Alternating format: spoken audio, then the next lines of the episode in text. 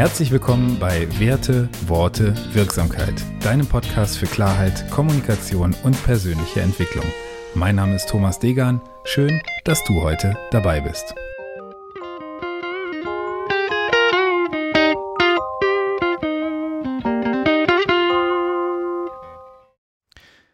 Episode 70. Gewaltfreie Kommunikation als Selbstcoaching-Tool.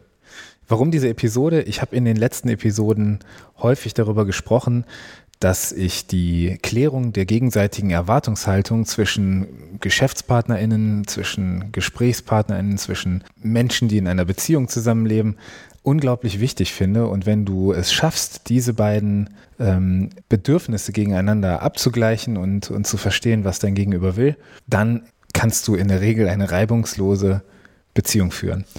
Und in diesem Zusammenhang möchte ich heute nochmal auf die gewaltfreie Kommunikation zu sprechen kommen, denn die gewaltfreie Kommunikation, die bietet für mich, wenn ich mich damit auseinandersetze, ganz wertvolle Impulse, mich selbst und meine Bedürfnisse besser zu verstehen. Und deswegen möchte ich ähm, heute einfach mal die gewaltfreie Kommunikation nicht als Kommunikationstool mit einer anderen Person vorstellen oder dazu nutzen, sondern einfach versuchen, den Blick mal darauf zu richten, dass die gewaltfreie Kommunikation ein wunderbares Tool ist, um auch die eigenen Bedürfnisse, und das ist es ja, wo es eigentlich äh, herkommt, besser zu verstehen, zu verbalisieren und damit Klarheit über die eigene Gefühlswelt, über die eigenen Wünsche, über das, was du brauchst, um glücklich und zufrieden zu sein, zu erlangen.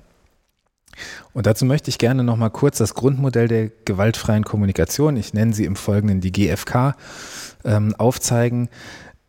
Die gewaltfreie Kommunikation von Marshall B. Rosenberg basiert eben auf vier Schritten und diese vier Schritte in der GFK sind Beobachtung, Gefühl, Bedürfnis und Bitte.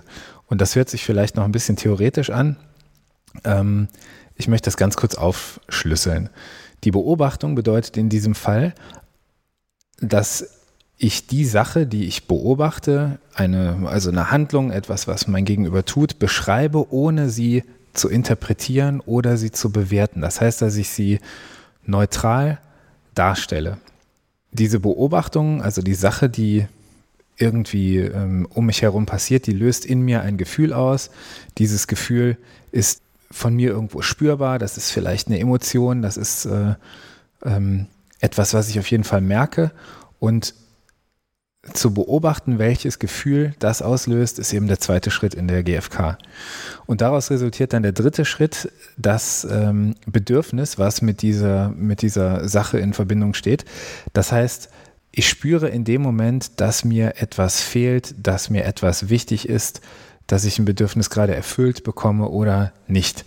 Und wenn du in einer Beziehung mit einem Menschen Bedürfnisse wahrnehmen kannst und auf diese Bedürfnisse eingehen kannst, dann kannst du sicher sein, dass selbst wenn vielleicht das, was ähm, dein Standpunkt ist, anders ist als der deines Gegenübers, du zumindest signalisierst, dass du den Menschen, mit dem du sprichst, siehst, dass du seine Bedürfnisse und seine, seine Wünsche verstehst. Und genauso steht es um deine Bedürfnisse. Das heißt, erkenne deine Bedürfnisse, schaue, was dir wichtig ist und verbalisiere das in Form des vierten Schrittes, nämlich einer Bitte.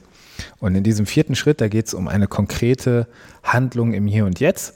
Und diese Bitte soll beschreiben, was du dir wünschst und nicht, was du dir zu unterlassen lassen wünschst. Also äh, bitte keine Beschreibung. Ich möchte nicht mehr, dass du dies und das jetzt tust, sondern eine Beschreibung in die aktive Richtung. Ich möchte, dass du dies und jenes jetzt tust. An diesem Punkt geht es also darum, ein konkretes Bedürfnis zu äußern. Und damit du dieses konkrete Bedürfnis äußern kannst, musst du halt vorher in dich schauen und schauen, was du wirklich, wirklich willst. Und das ist für mich häufig so ein Punkt, ähm, der ja sehr erkenntnisreich ist und der, der mir hilft, mich, meine Bedürfnisse und das, was ich mir von der Welt und von meinem Umfeld so wünsche, besser zu verstehen.